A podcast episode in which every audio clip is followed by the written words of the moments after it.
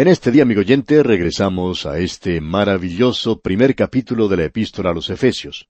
Este es el capítulo que muestra a la Iglesia como el cuerpo de Cristo. Dios el Padre planificó la Iglesia, y ahora nos encontramos en una sección donde vemos que Dios el Hijo ha pagado por la Iglesia. Lo primero que notamos aquí es que hemos sido redimidos por su sangre. Tenemos redención. Vimos en nuestro programa anterior que esta palabra redención era una palabra tremenda, maravillosa. Quiere decir que Él pagó un precio para poder salvarnos, que nosotros éramos vendidos bajo el pecado, éramos esclavos del pecado, y Él pagó un precio y nosotros tenemos ahora perdón debido al precio que Él pagó. Y el perdón de Dios es diferente al perdón que otorga el hombre. El hombre puede perdonar hoy a otra persona de alguna deuda que aún no ha sido pagada, pero que debería haber sido pagada. Pero el perdón de Dios se basa en el hecho de que Él perdona porque la deuda del pecado ya ha sido pagada, ya ha sido cubierta, el precio ha sido pagado. Cristo, por medio de su sangre, ha comprado nuestra redención. Hemos visto que esta es una redención gloriosa. Quiere decir que Él fue al mercado donde nosotros éramos vendidos como esclavos del pecado y que Él nos compró. Él nos adquirió a todos nosotros. Luego tenemos otra palabra que es utilizada aquí, y esta es ex agarazzo, que quiere decir que Él nos sacó de este lugar. Es decir, que Él nos va a usar para sí mismo. Es algo personal. Establece una relación personal. Tenemos luego otra palabra maravillosa, y esa palabra es lutro o. Y eso quiere decir que Él fue al mercado y que nos compró para darnos libertad. Recordamos las palabras del Señor Jesucristo, si el Hijo os libertare, seréis verdaderamente libres. Ahora alguien quizá nos diga, bueno, eso va en contra de ese himno que cantamos, mi vida di por ti, que has dado tú por mí. Y estamos de acuerdo con la persona que diga esto porque la palabra redención, utilizada aquí, quiere decir que Él nunca nos pidió algo. Eso es lo glorioso acerca de esa palabra gracia. Cuando Dios le salva a usted, amigo oyente, por gracia, no lo coloca usted en una situación en que le debe algo a Él. Ahora alguien quizá puede decir también, pero ¿acaso no se supone que nosotros debemos servirle a Él?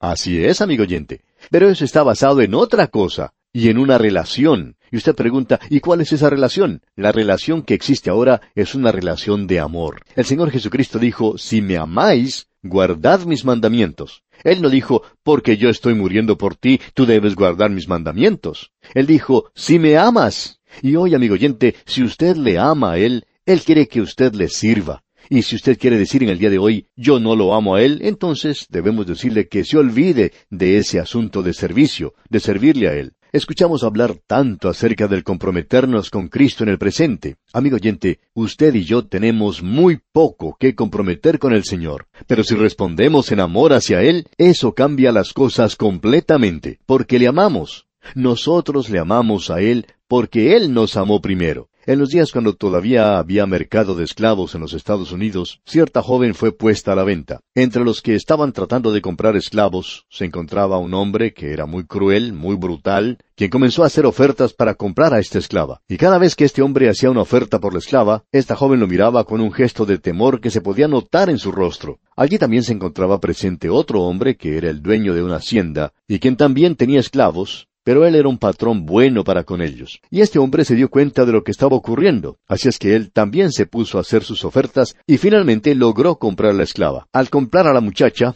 él fue y pagó el precio establecido y comenzó a alejarse del lugar. Ella comenzó a seguirle y él se dio vuelta y le preguntó, ¿qué es lo que estás haciendo? ¿A dónde vas? Y ella le contestó, pues usted me ha comprado. A lo que él le contestó, Tú estás equivocada. Yo no te compré porque necesitaba una esclava. No te necesito y no quiero tener más. Te he comprado para darte la libertad. Ella se quedó allí mirándolo muy sorprendida. Luego, de pronto, se arrodilló ante él y le dijo, Yo le serviré para siempre. Amigo oyente, esa es la base, ese es el fundamento en el cual el Señor Jesucristo quiere que usted le sirva a Él. Usted tiene que estar dispuesto a acercarse a Él y a aceptarle como su Salvador. Él le amó a usted tanto que se entregó a sí mismo por usted, pero Él tuvo que pagar un precio por usted, y Él pagó ese precio, su propia sangre. Así es como tenemos el perdón de los pecados. Ahora alguien quizá diga, pero yo no le amo a Él. Bien, amigo oyente, entonces Él no le está pidiendo a usted que le sirva. Pero si usted le ama, Él quiere que usted le sirva. Y eso es todo en realidad en lo que se refiere a este asunto de la redención. Nosotros tenemos perdón, y eso es según las abundantes riquezas de su gracia. Llegamos ahora a la segunda cosa que es en realidad maravillosa y es que Él reveló el misterio de su voluntad. Leemos en los versículos ocho al diez de este primer capítulo de la epístola a los Efesios lo siguiente, que hizo sobreabundar para con nosotros en toda sabiduría e inteligencia, dándonos a conocer el misterio de su voluntad según su beneplácito, el cual se había propuesto en sí mismo de reunir todas las cosas en Cristo en la dispensación del cumplimiento de los tiempos, así las que están en los cielos como las que están en la tierra. Este es un pasaje de las Sagradas Escrituras maravilloso de veras. Eso quiere decir que Él también nos ha revelado el misterio de su voluntad. Ahora, ¿qué es eso? Bueno, para comenzar debemos hacernos otra pregunta. ¿Qué es lo que quiere decir cuando dice misterio? Indicamos en nuestro programa anterior, cuando miramos esta palabra, que no estábamos hablando de una novela de misterio. Esto no es algo parecido a lo que uno puede encontrar en cualquier negocio cuando va a comprar libros. No es algo que ha sido escrito por Agatha Christie o autores así por el estilo. Un misterio en las Sagradas Escrituras quiere decir que Dios está revelando algo que hasta ese momento Él no ha revelado. No solo eso, sino que tiene un significado doble. No puede ser descubierto por medios humanos porque es una revelación de Dios. Y luego es revelado en el tiempo apropiado y no es ocultado también se revela lo suficiente como para establecer el hecho sin que se hagan conocer todos los detalles. Debemos decir aquí que hay muchos misterios en el Nuevo Testamento y nosotros hemos detectado por lo menos once de ellos que se mencionan. Quisiera aquí hacerle una pregunta, amigo oyente. ¿Sabe usted que Dios no nos ha dicho todo? Hay muchas cosas que Dios no nos ha dicho todavía. Hay muchas preguntas que yo quisiera hacerle a Dios. Hay muchas personas que nos escriben haciéndonos muchas preguntas y nosotros tratamos de contestarlas. Bien, yo tengo muchas preguntas también, y no tengo a quién preguntarle aquí abajo, porque no hay quien conozca las respuestas. Pero algún día, amigo oyente, Él las revelará a nosotros. Y tengo bastantes cosas que yo quiero preguntarle. Bien, entonces, aquí tenemos un misterio, algo que Él no ha revelado. Sin embargo, aquí dice que Él lo ha revelado a nosotros. Aquí en el Nuevo Testamento tenemos este maravilloso misterio que no había sido revelado antes en el Antiguo Testamento. Ahora, ¿cuál es ese misterio? Aquí dice, que hizo sobreabundar para con nosotros en toda sabiduría e inteligencia, en el versículo ocho. Esa expresión en toda sabiduría e inteligencia pertenece en realidad al versículo siguiente, porque parece algo suelto aquí, solo que no tiene en realidad significado. Pero si uno lo coloca con lo que dice el versículo nueve, escuche usted, dándonos a conocer el misterio de su voluntad, según su beneplácito, el cual se había propuesto en sí mismo. Creemos que así es como deberíamos haberlo leído los dos versículos juntos. Ahora, ¿cuál es ese misterio de su voluntad? Es aquello que ha sido revelado según toda sabiduría e inteligencia. Y esto no es algo que parece sencillo o simple. Nos alegra mucho el saber que hay muchos grupos de individuos que están tratando de presentar lo que ellos llaman el Evangelio sencillo. Y le damos gracias al Señor que hay muchas personas que nos escriben y nos dicen que estamos haciendo este Evangelio bastante sencillo, que ahora lo pueden comprender. Y apreciamos mucho eso porque eso es precisamente lo que estamos tratando de hacer. Pero tenemos que decir aquí también que hay cosas que tienen suma profundidad y de sabiduría de Dios que ni usted ni yo podemos sondear. Por tanto, deberíamos tratar de traer aquí y utilizar toda la perspicacia mental que tenemos para poder tratar de comprender algo de este gran propósito de Dios y del plan de Dios. Y Dios quiere que nosotros conozcamos sobre estas cosas porque ahora este misterio ha sido revelado. ¿Cuál es ese misterio? Bueno, aquí en el versículo diez, Él dice que es en la dispensación del cumplimiento de los tiempos. Ahora esa palabra dispensación es otra hermosa palabra, así como misterio. ¿Y qué es una dispensación? Y esto ha sido mal entendido. Hay muchas personas en el presente que piensan que es una mala palabra, pero en realidad no lo es. Es una gran palabra. Y la Biblia nos enseña lo que es dispensación. Quizá esto sea algo nuevo para usted porque es algo que aún nuestros hermanos dispensacionalistas no lo dicen. Uno de los maestros de la Biblia más destacados dijo en el pasado, yo nunca uso esa palabra porque es una palabra que es odiada. Bueno, hay muchas palabras que son odiadas. Sangre es una de las palabras que no le gusta al mundo tampoco. Y redención es otra palabra que tampoco es muy popular. ¿Y la cruz? Bueno, Pablo nos dice que es tropiezo. No queremos aumentar esto demasiado, pero ciertamente no lo deberíamos ignorar. Así es que no ignoremos lo que tenemos ante nosotros. En primer lugar, quisiéramos decir que la dispensación no es un período de tiempo. Aquí es donde dispensación es algo diferente a la palabra época. Escuchamos hablar acerca de la época o período de la gran gracia. Bueno, debemos decir aquí que ese es un período de tiempo. Pero ahora la dispensación es algo completamente diferente. Y esta palabra ha sido traducida de diversas formas. Por ejemplo, ha sido llamada en ciertos lugares mayordomía, en otras partes ha sido llamada orden, también ha sido llamada administración. Bueno, aquí tenemos entonces dispensación. ¿Qué significa esa palabra? No vamos a presentar aquí una palabra en griego, sino que vamos a usar una palabra en castellano que es algo muy similar, y esa es la palabra economía. En el presente, la economía es la forma de hacer las cosas. Es un sistema que se utiliza. Estamos seguros de que usted ha escuchado que en los colegios se les enseña a las niñas especialmente economía doméstica. Bueno, ¿qué es la economía doméstica? Es la forma de hacer las cosas en el hogar. Es decir, que uno planea, por ejemplo, las comidas que va a tener hoy, las que tendrá en la cena del día de mañana y lo que va a hacer más adelante. Y al planear las cosas así, el ama de casa compra lo que va a necesitar para esas comidas, para tenerlas a mano cuando sea necesario. El ama de casa establece cierto orden para utilizar estas cosas, y es así como ella hace las cosas en el hogar. También debemos decir que hay economía política. Ahora, eso es otra cosa. Eso también es enseñado en nuestras universidades en el presente, digamos de paso. Hay muchos jóvenes que entran a ese campo de estudios, y desafortunadamente allí es donde encontramos a los elementos radicales, ya que a ellos les agrada mucho entrar a este campo de la economía política. Así es como se hacen las cosas en el gobierno, la forma de hacer las cosas en la nación, y no sé qué más. Ahora, si usted viaja a un país como Inglaterra, por ejemplo, pronto se da cuenta que el tráfico tiene preferencia en la mano izquierda y no en la derecha, como en la mayoría de las naciones. Así es que si usted se sube a un taxi, puede ver que los otros automóviles se le aproximan a uno por el lado que no corresponde, por lo menos en su país.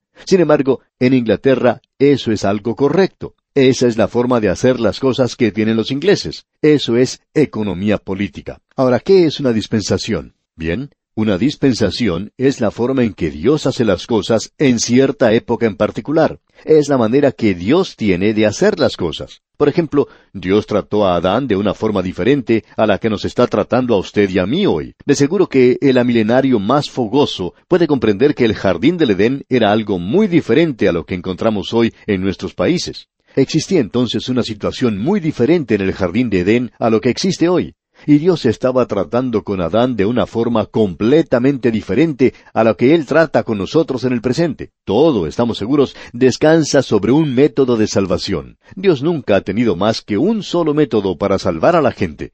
Pero la forma de hacer las cosas y el hombre bajo ese sistema siempre ha sido diferente. Abraham ofreció un cordero a Dios. También lo hizo Abel. Y Dios dijo que eso estaba bien hecho. Pero esperamos que usted, amigo oyente, no haga eso este domingo en su iglesia, ya que esa no es la forma de acercarse a Dios en el presente. Usted se puede dar cuenta de eso. Usted está ahora bajo una economía diferente, digamos. Aquí en este versículo nos dice entonces, en la economía del cumplimiento de los tiempos. Ahora, ¿qué es ese cumplimiento de los tiempos? Bueno, no podemos entrar en todos los detalles, pero usted sabe que Dios es quien está actuando en todo. Ese es el cumplimiento de todo, cuando todo va a estar bajo el liderazgo del Señor Jesucristo. Llegará el día cuando todo lo sujetaste bajo sus pies, porque en cuanto le sujetó todas las cosas, Nada dejó que no sea sujeto a él, pero todavía no vemos que todas las cosas le sean sujetas, nos dice el escritor a los Hebreos, porque nos encontramos en una dispensación diferente en el día de hoy. Quizá no le guste esa palabra, amigo oyente, pero es una palabra muy buena. Y ahora estamos en una economía distinta. Bien, llegará el día cuando toda rodilla se doblará, cuando toda lengua deberá confesar que Jesús es el Señor, y Dios está dirigiendo todo en esa dirección. Ahora eso es algo que no había sido revelado en el pasado. Ahora sí, debido a la redención que tenemos en Cristo y al hecho de que existe una iglesia en el presente, eso es lo que Él nos ha revelado. Dios se está dirigiendo hacia aquel día cuando toda rodilla se doblará ante Jesucristo. Leamos ahora el versículo diez del capítulo uno de la carta del apóstol Pablo a los Efesios. De reunir todas las cosas en Cristo, en la dispensación del cumplimiento de los tiempos, así las que están en los cielos como las que están en la tierra. Y usted se da cuenta que el cielo y la tierra están un poco desafinados en el presente. nosotros estamos interpretando nuestra propia composición. Y ese era el segundo punto que teníamos. La tercera cosa que se menciona está aquí en el versículo once, donde dice, En él asimismo tuvimos herencia, habiendo sido predestinados conforme al propósito del que hace todas las cosas según el designio de su voluntad. Él nos recompensa con una herencia y nos recompensa por algo que no hemos hecho. Esto es algo maravilloso en realidad. Permítanos dirigir su atención a lo que dice aquí, y esto es algo maravilloso en realidad. Dice, en él asimismo tuvimos herencia en el plan y propósito completo de Dios. Los creyentes tienen una parte. Ellos van a heredar con Cristo. Y van a heredar con Cristo porque ellos están en Cristo. Allá en la epístola a los Romanos capítulo ocho versículo diecisiete, Pablo dice, Y si hijos, también herederos, herederos de Dios y coherederos con Cristo, si es que padecemos juntamente con Él, para que juntamente con Él seamos glorificados. Luego en su primera epístola a los Corintios capítulo tres versículos 21 al 23 dice, Así que ninguno se gloríe en los hombres, porque todo es vuestro, sea Pablo, sea Apolos, sea Cefas, sea el mundo, sea la vida, sea la muerte, sea lo presente, sea lo porvenir, todo es vuestro, y vosotros de Cristo, y Cristo de Dios. Esa es una declaración tremenda la que hace Dios. No podemos comprenderlo todo, pero nos levanta del lugar en donde estamos sentados y nos hace elevar hasta el mismo cielo. Amigo oyente, todo es mío. Cristo me pertenece a mí. Pablo me pertenece a mí. Aún la muerte misma me pertenece. Todo es mío. Y es así porque Él me lo ha dado. Será una gran experiencia porque Cristo es mío y Dios es mío. Amigo oyente, nos damos cuenta de lo maravilloso que esto es. Yo no sé cómo se siente usted, amigo, pero yo tengo ganas de gritar, ya que esto es tan maravilloso, todo lo que Él ha hecho por nosotros aquí. Él ha predestinado todo esto, Él lo ha determinado. Usted se da cuenta que la predestinación siempre se refiere a los salvos. Dios nunca predestinó a una persona para que se perdiera, pero Él nos predestinó para que recibamos una herencia. Y si Él no lo hubiera predestinado para mí, yo no la podría recibir, porque es una recompensa que yo no merezco. Esta es la voluntad de Dios, y esa es la única base en la cual se realiza todo esto. Y es bueno, y está correcto, y es lo mejor. ¿Por qué? Porque ese era el propósito de Dios, amigo oyente, y usted no puede tener nada mejor que eso. Estas tres cosas que Cristo ha hecho por nosotros son maravillosas. Él pagó por la iglesia, y yo le pertenezco a Él, porque Él pagó el precio. Qué hermoso es esto, yo no puedo perder. Llegamos ahora a la última cosa, y por supuesto solo podemos mencionarla porque ya el tiempo se nos acaba. Vamos a ver ahora qué es lo que hace el Espíritu Santo. Dios el Espíritu Santo protege a la iglesia. Dios el Padre planificó la iglesia. Dios el Hijo pagó por la iglesia.